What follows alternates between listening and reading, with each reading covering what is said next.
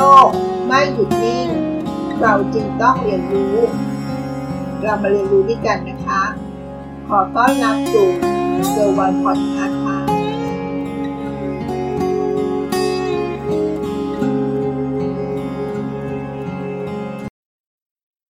ส่งต่อความรู้เกี่ยวกับภาษีนะคะ เป็นภาษีที่อาจจะไกลตัวเราสักนิดหนึ่งแต่ถ้าเรารู้ไว้ก็ไม่เสียหลายนะคะ เพื่อเราคิดจะประกอบธุรกิจ จะได้รู้ทางรอดได้นะคะ หัวข้อชวนคิดในวันนี้ก็คือ ถ้านิติบุคคลถูกอายัดทรัพย์ แล้วลักษณะแบบนี้จะมีวิธีการทำอะไรได้บ้าง เนื้อหาของบทความที่เขาแชร์มานี้เขามีการพูดถึงคำถามคำถามหนึ่งนะคะ ที่น่าสนใจ เขาเป็นนิติบุคคล จดทะเบียนเป็นห้างผู้ส่วนจำกัด ประกอบธุรกิจรับเหมาก่อสร้างมาร่วม 30 ปีแล้วนะคะ ก็ถือว่านานมากแล้ว ไม่น่าจะมีข้อผิดพลาดได้เลยนะคะ แต่เขาเป็นเจ้าของคนเดียวทำให้เกิดปัญหา มีการใช้จ่ายปะปนกับเรื่องส่วนตัว และค่าใช้จ่ายที่ไม่มีหลักฐาน ถ้าเป็นแบบนี้ธุรกิจก็อาจจะไปรอดได้ยากใช่ไหมคะทำให้เกิดการขาดสภาพคล่อง และก็เกิดปัญหาเป็นหนี้ทางการค้า มีเจ้าหนี้ต่างๆ มากมายแล้วนะคะ รวมทั้งหนี้ทางภาษีของกรมสรรพากรด้วย จนถูกฟ้องค่ะ โดนอายัดทรัพย์ หรืออายัดบัญชีเงินฝาก และอายัดทรัพย์ทุกกรณี ถ้าเราไปดูในเว็บของกรมพัฒนาธุรกิจ ก็จะปรากฏว่านิติบุคคลรายนี้ ถูกอายัดทรัพย์ทุกกรณีเลยค่ะเขาก็มีคำถามอยู่ 2 ข้อด้วยกันนะคะ ข้อที่ 1 งบการเงินรอบปีบัญชี 2563 หรือในรอบปีต่อ ๆ ไป ต้องให้ผู้สอบรับรอง และส่งกรมพัฒนาธุรกิจหรือไม่ 2. ธุรกิจไม่ได้ดำเนินกิจการแล้วนะคะ แล้วก็ไม่สามารถเลิกกิจการและชำระบัญชีได้ เนื่องจากมีหนี้ตามที่ได้กล่าวไปแล้วตอนเริ่มต้นนะคะ เขาก็เลยสอบถามมาสองคำถามนะคะคำตอบในบทความนี้ เขาก็จะตอบกลางๆค่ะ แต่ก่อนจะตอบคำถาม เขาก็มีการล่ายาวก่อนนะคะว่า จากกรณีที่เกิดขึ้นตามข้อมูลที่เราได้กล่าวไปนะคะ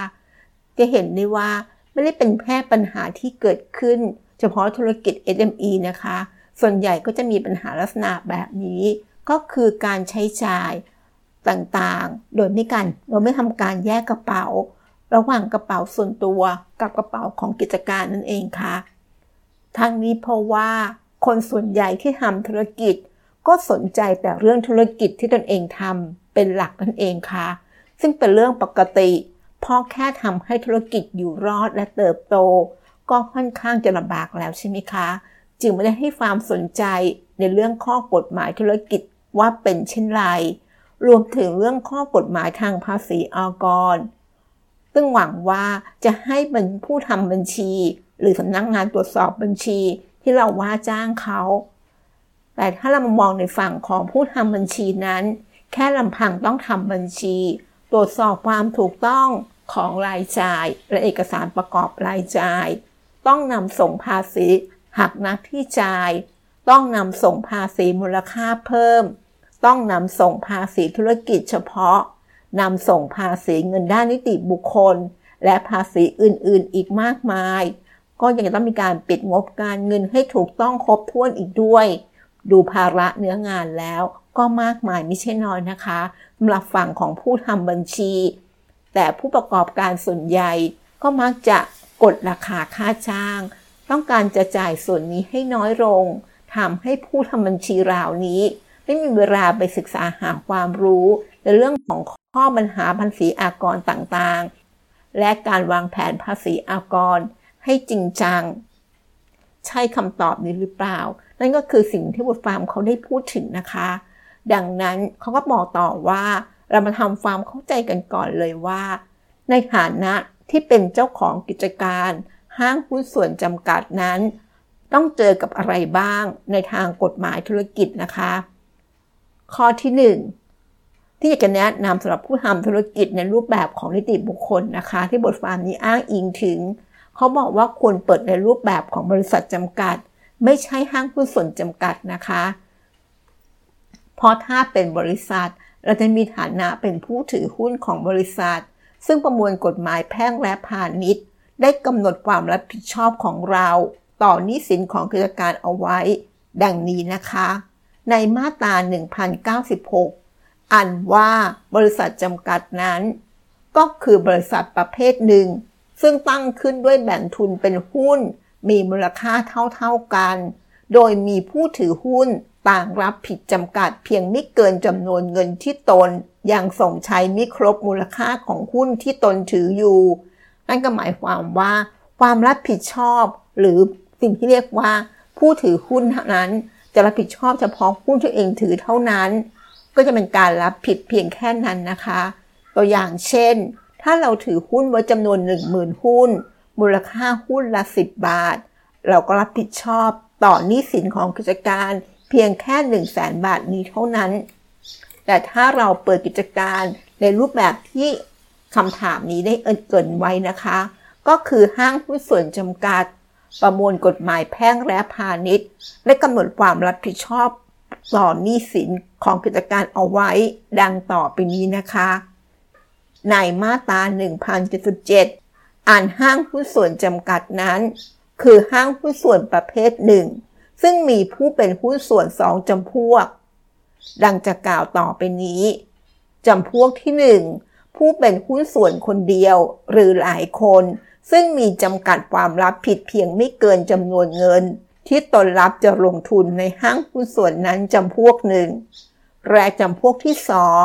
ผู้เป็นหุ้นส่วนคนเดียวหรือหลายคน ซึ่งต้องรับผิดชอบกันในบรรดาหนี้ของห้างหุ้นส่วน ไม่มีจำกัดจำนวนอีกจำพวกหนึ่ง ต่อมาในมาตรา 1087 นะคะ อันห้างหุ้นส่วนจำกัดนั้น ท่านว่าต้องให้แต่เฉพาะผู้เป็นหุ้นส่วนจำพวก ไม่จำกัดความรับผิดชอบเท่านั้น เป็นผู้จัดการ ต่อมานะคะ ในมาตรา1088 ถ้าผู้เป็นหุ้นส่วนจำพวกจำกัดความรับผิดผู้ใด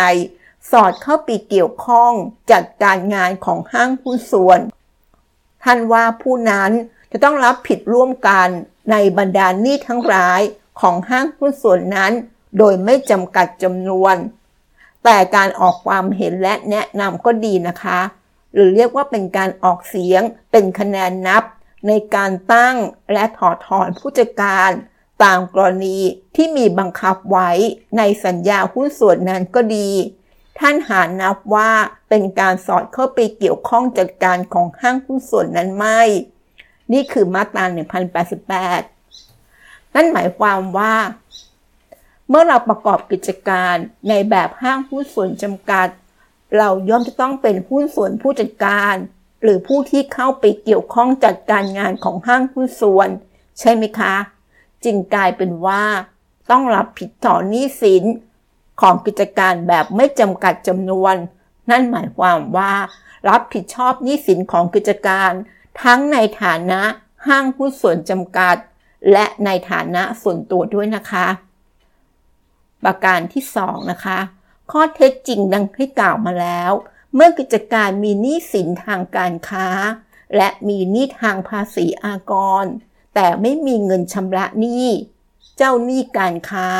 และกรมสัมภากร จึงฟ้องอายัดทรัพย์ได้ ทั้งสินทรัพย์ในส่วนของกิจการ และในสินทรัพย์ส่วนตัวด้วยนะคะ กลับมาที่คำถามเขานะคะสองข้อคำถามข้อที่หนึ่งงบการเงิน รอบปีบัญชี 2563 หรือต่อไป ต้องมีผู้สอบรับรอง และส่งกรมพัฒนาธุรกิจ หรือไม่คำตอบก็คือปราบนิติบุคคลยังไม่เสร็จการชำระบัญชีเลิกกิจการ นิติบุคคล ย่อมมีหน้าที่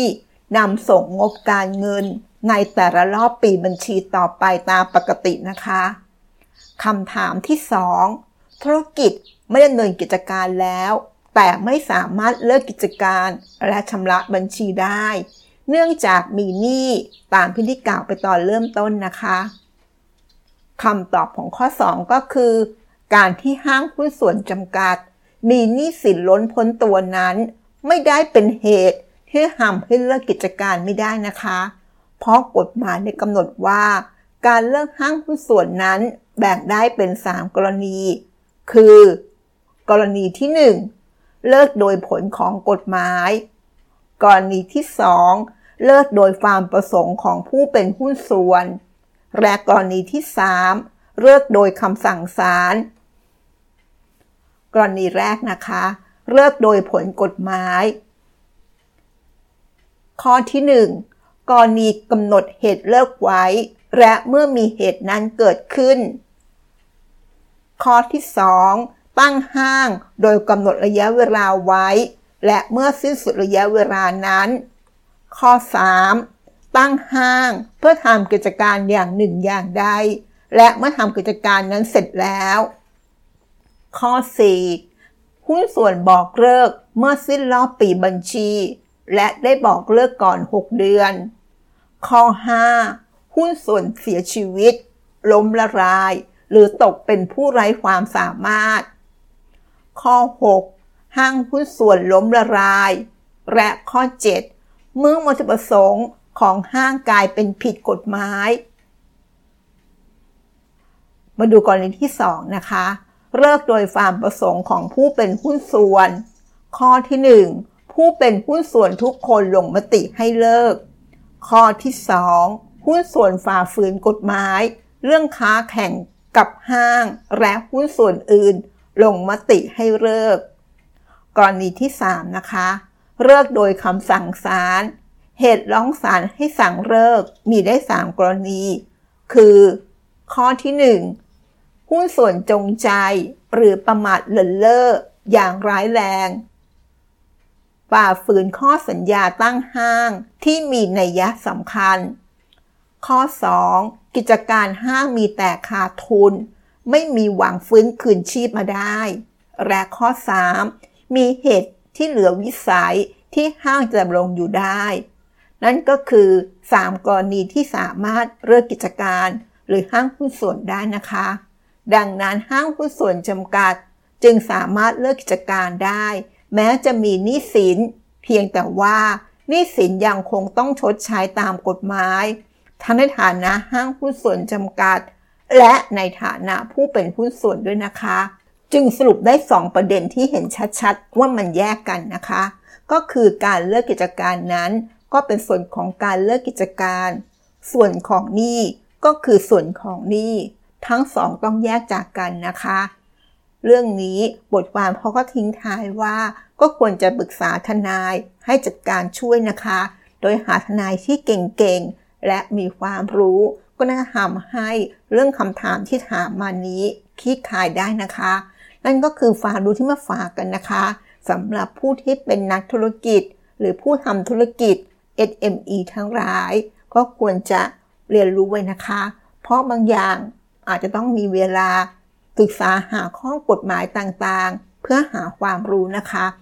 การดำเนินธุรกิจควรจะแยกกระเป๋านะคะ ระหว่างกระเป๋าของกิจการกับกระเป๋าของตัวเอง ไม่ควรจะเอามาปะปนกันนะคะ และก็หลักฐานต่างๆ ที่เป็นค่าใช้จ่ายต่างๆ ก็ควรต้องมีการเก็บเอาไว้ให้ชัดเจนค่ะมิฉะนั้นก็อาจจะมีปัญหาในการจัดการค่าใช้จ่ายของบริษัทได้ หรือของห้างหุ้นส่วนได้นะคะ ขอบคุณที่รับฟังแล้วพบกันใน EP หน้า สวัสดีค่ะ